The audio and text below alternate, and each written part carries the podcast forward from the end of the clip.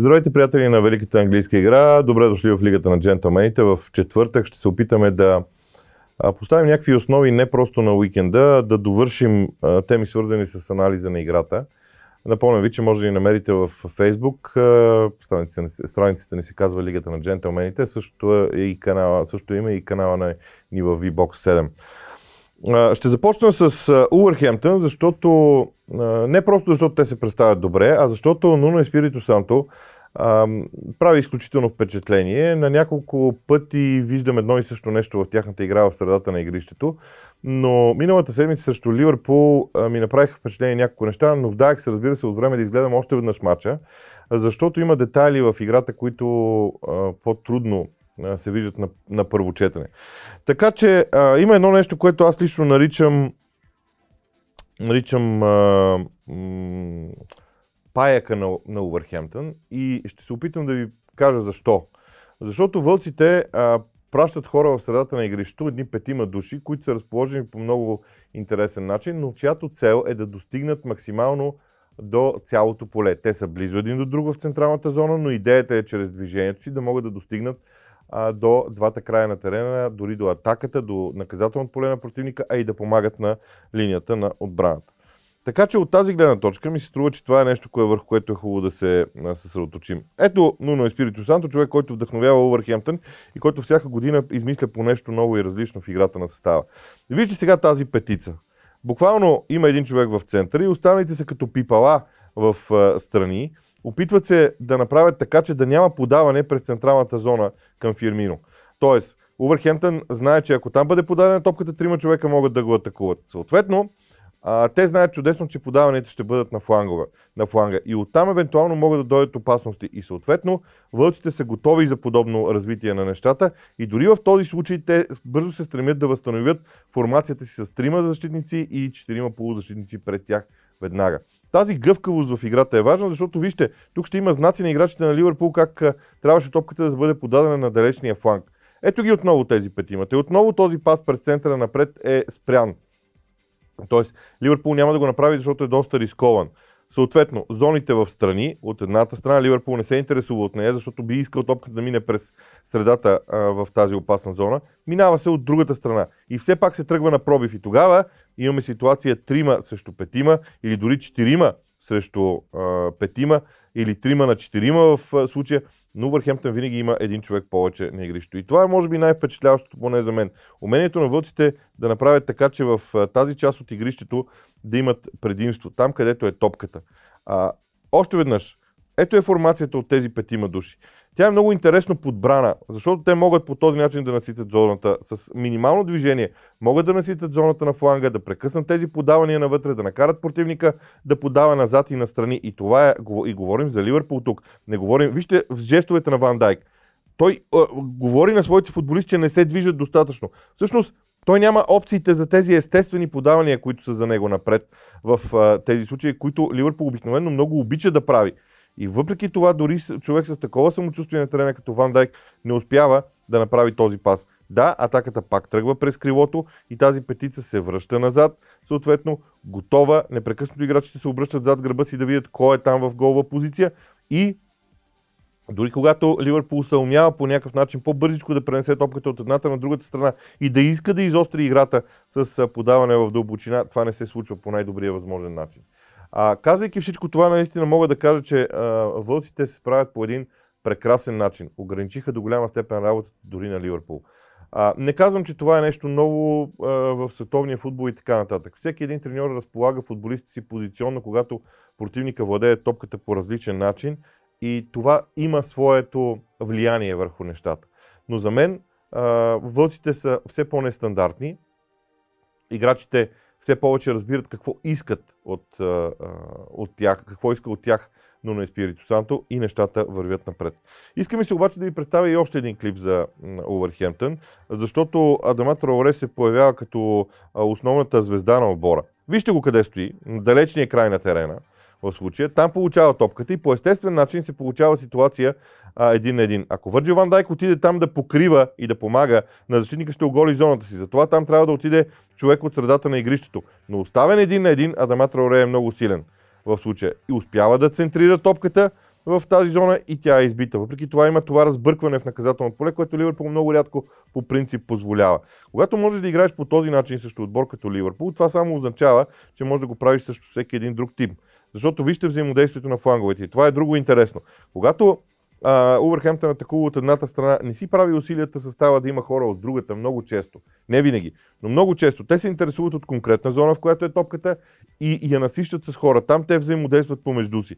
Не търсят максимална широчина в играта. Това е различното през настоящия сезон на Увърхемптън, защото през миналия широчината бе много ясно да се види. Иначе, в повече случаи, когато те постепенно разиграват топката, двамата крайни банители вижте къде са, но единия се връща малко по-назад, просто за да отвори пространство пред себе си, в зоната пред себе си на другия. Аз ги наричам крайни бранители, те си флангови полузащитници също. Забележете, в централния коридор на терена няма футболисти.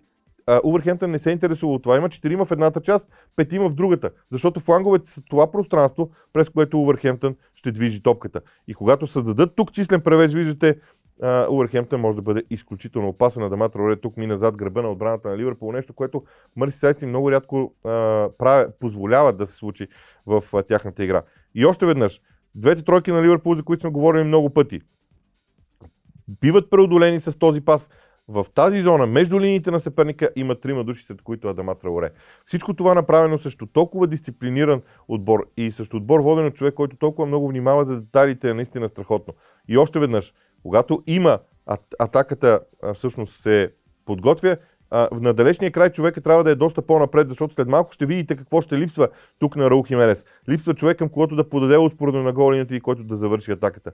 Но Върхемптън по принцип не може да си позволи да бъде а, толкова широко разтворен, когато атакува, защото насищат зоната, в която е топката, там се опитват да разиграват помежду си. Ако се правят тези дълги диагонални подавания, те чувствително намаляха този сезон, защото миналия сезон конкретно в мачовете срещу, двата мача срещу Кристал Палас на Увърхемптън, а, те бяха много, много важни тактически за Нуно Еспирито Санто. Ще си кажете какво толкова Кристал Палас. Просто Рой Ходжсън хвана диагоналите, които Увърхемптън използваше и Нуно Еспирито Санто имаше проблеми. Поради тази причина Нуно Еспирито Санто измисли нещо ново, различно за Увърхемптън. Сега, а, аз чудесно съзнавам, че ако има човек, който е на тренировъчната база на Увърхемптън, може да вкара много повече детайли или може да каже, този анализ не е до край прецизен. Може би трябва да се случи това или онова. Сигурно е така, но ние нямаме възможност да бъдем там, затова говорим за това, което видим в а, срещата.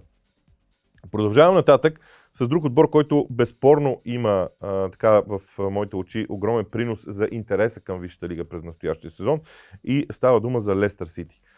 Контузията на Джейми Варди и това, че той а, дори когато влезе да играе срещу Астон Вила нямаше този принос към играта на състава в турнир за Купата на Лигата, а, ме накара да се замисля за м- скоростта. Кой придава скоростта в действията на Лестър Сити? Джейми Варди? Очевидно, един от тях. Но Харви Барнс е другия човек. И направих един клип а, а, точно за Харви Барнс, в който сега ще се види а, той какво допринася в играта на Лестър Сити. А, тук лисиците са в отбрана, т.е. има достатъчно много хора в а, своята половина. И когато Харви Барнс отнеме топката в средата на терена, вижте как директно тръгва а, с а, нея в атаката. Джейми Варди му осигури ситуация един на един и той отбелязва. Тоест, Харви Барнс е онзи човек, който помага на Джейми Варди да добави скорост в действията си. Затова и също аз съм вила през седмицата в турнир за купата на лигата. Лестър не успяваше да, да демонстрира тази своя скорост, защото нямаше много хора, които могат да го направят. Мадисън, например, е добър, добър пример за човек, който добре владее топката, който насочва топката, както и в случая подаването му. Отново Харви Барнс е на върха на, на атаката на Лестър Сити и той се опитва оттам да, да накара още негови съотборници да влезат и да бъдат активни. Крайните бранители на, на Лестър Сити също. А, Ру... Пере, Рикардо Перейра, хубав пас в случая. А, Харви Банас, добро движение без топка. Тази атака е интересна, защото през крак... топката мина през краката на достатъчно много хора, които динамизират играта на Лестър Сити със своето движение без топка. И а, не са всички обаче футболисти на Лестър. Точно за това лисиците са и толкова разнообразни. Те имат хора, които обичат да получават топката на крак. Мади са не сред тях. Имат хора обаче като Варди и Харви Барнс, които обичат да получават топката в празно пространство, да превземат тези пространства и съответно по този начин а, играта им да върви напред. Ето това са моменти а, в представянето на Харви Барнс, които го отличават. И когато Джеми Варди е контузен или не е в най-доброто си състояние, Лестър осиротява от хора в предни позиции, които динамизират играта. Остават крайните бранители. И когато противника се погрижи а, при движението на крайните бранители, да бъде а, не лимитирано, но ограничено в някакъв, някакъв а, момент, в, един, в а, тези ситуации а, нещата чувствително се променят и Лестър губи от енергията си. Но аз искам да ви покажа и нещо за Келеши и Хиеначо, защото ние заговорихме за атаката на, на Лестър Сити. Ето какво прави Келеши и Хиеначо. Дълго подаване към него на около 34 метра. Трябва да кажем, че това е играта на Джейми Варди. От Келеши и Хиеначо се изисква да прави това, което Джейми Варди прави. Да иска топката зад гърба на противниковата отбрана, за да се отварят пространства между линиите на съперника и там да се комбинира. Само, че не винаги това става. Сега Келеши Хиеначо не получи двойно подаване в тази ситуация. Но идеята е полузащитниците на Лестър да наобиколят наказателното поле, Келеши и Хеначо да е в центъра и да има хора, които налитат от дълбочина към празните пространства. Мадисън, включване от дясно на Йосе Перес. Вижте как са разположени футболистите на Лестър. Те са около централния нападател. Централният нападател е тази централна фигура, от която Лестър а, гради играта си, но той трябва да, да може да събира защитниците около себе си и да след това много хора да атакуват пространствата зад гърба на отбраната.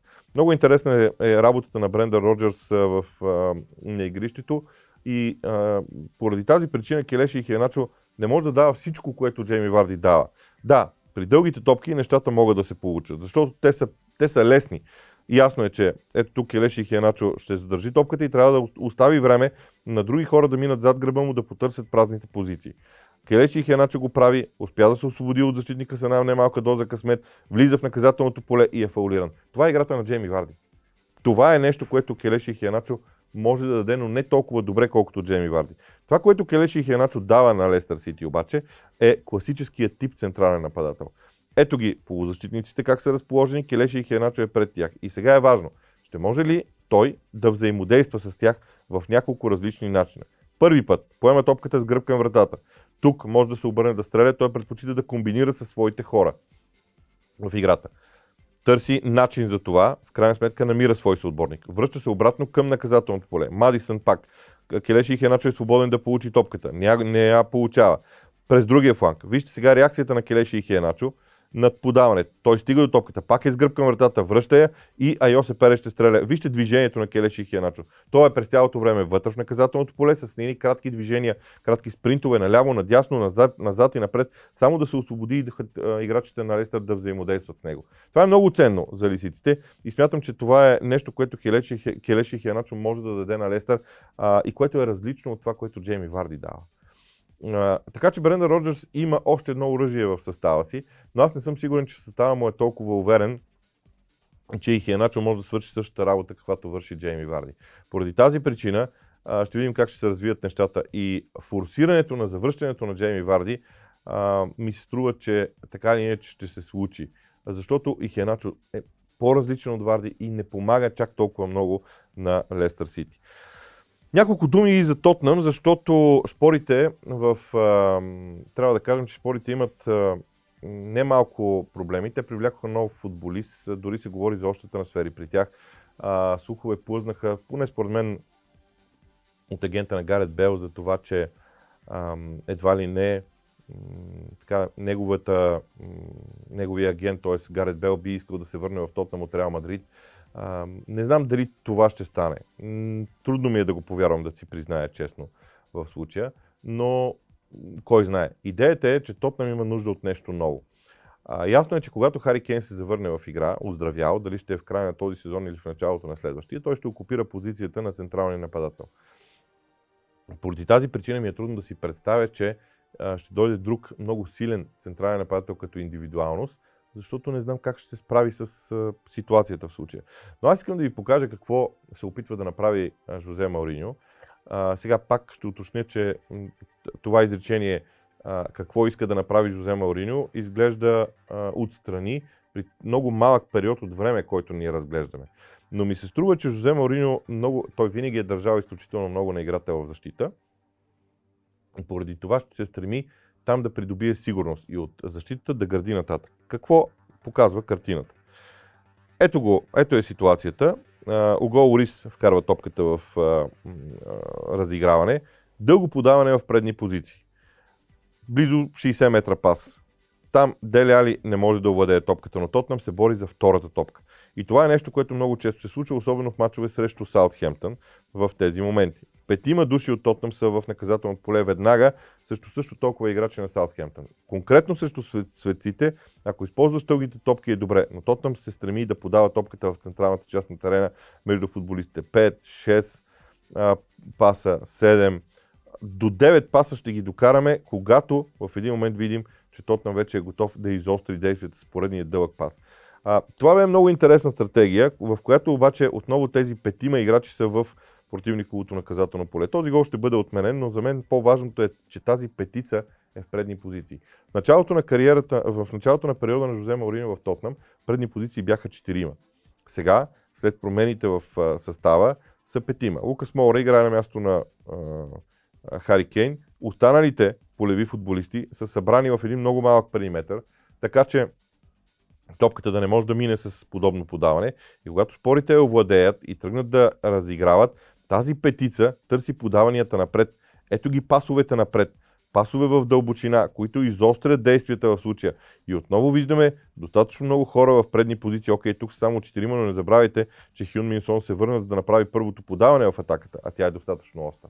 Това е стила. А, независимо дали Хари Кен ще е на терена или не, стила на Тотъм ще е същия, защото Хари Кейн може да го играе. Тоест, Жозе Мауриньо работи дългосрочно в момента и Джовани Люцелсо ще му свърши чудесна работа, защото той е в състояние да елиминира хора от съперника. Тук с дрибъл той успява да елиминира петима души. Пасовете му също могат да елиминират петима души. Всичко това има значение, защото на фланга има огромно пространство и шпорите се умяват да атакуват.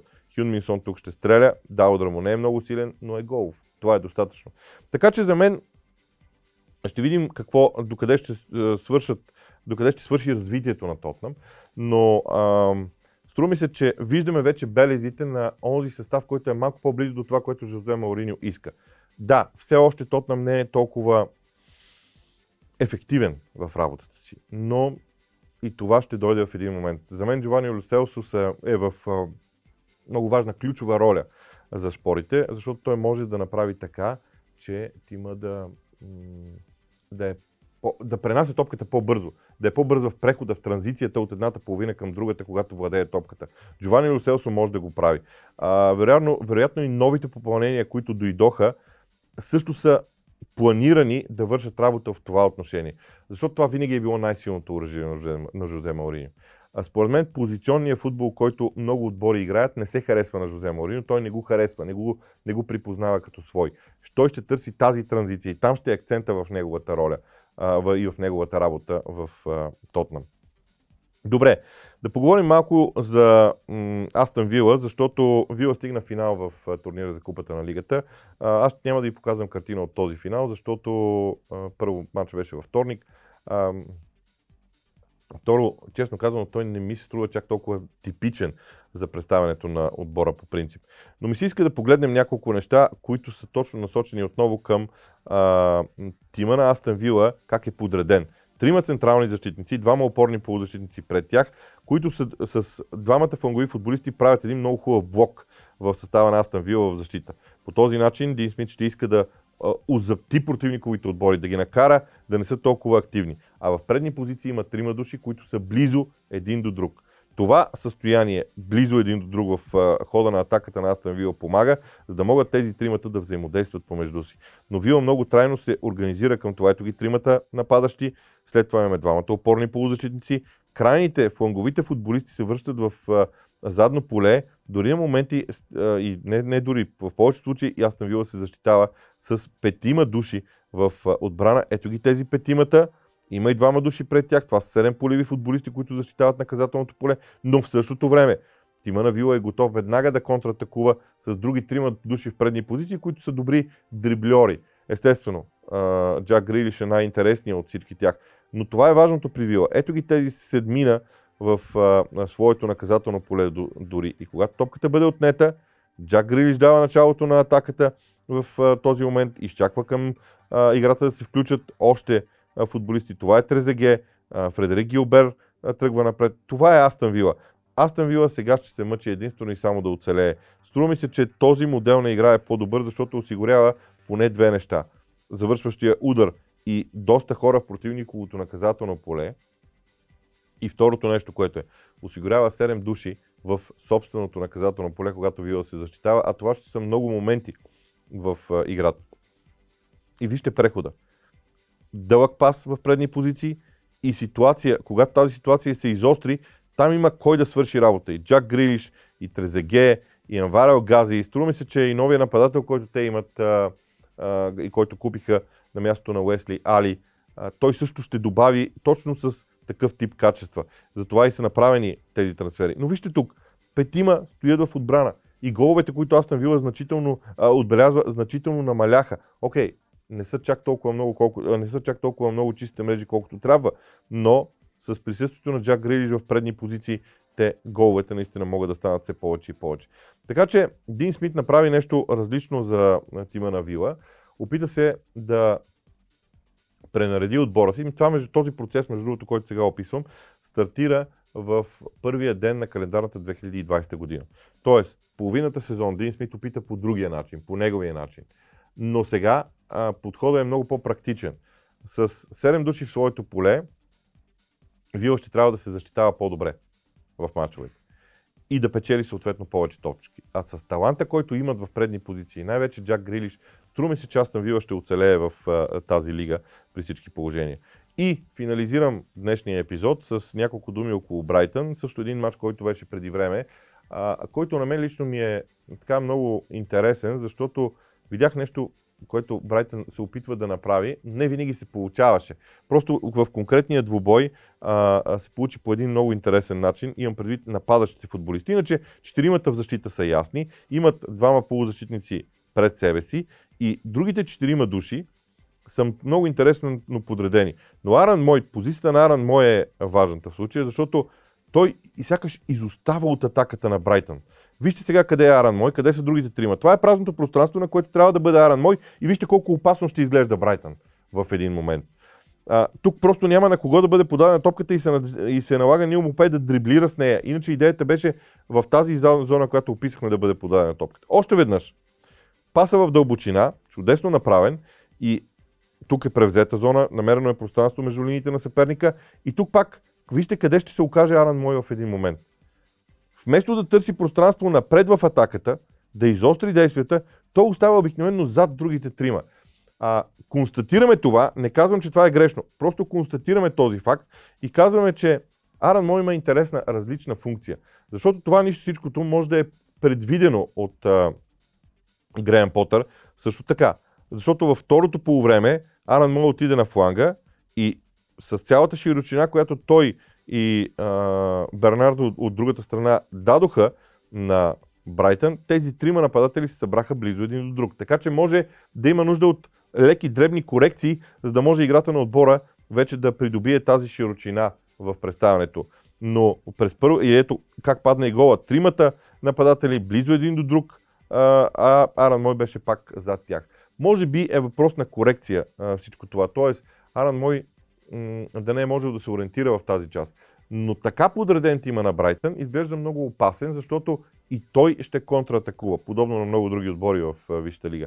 И той ще се бори за своето оцеляване. И тези контратакуващи действия на мен ми се струват а, изключително опасни.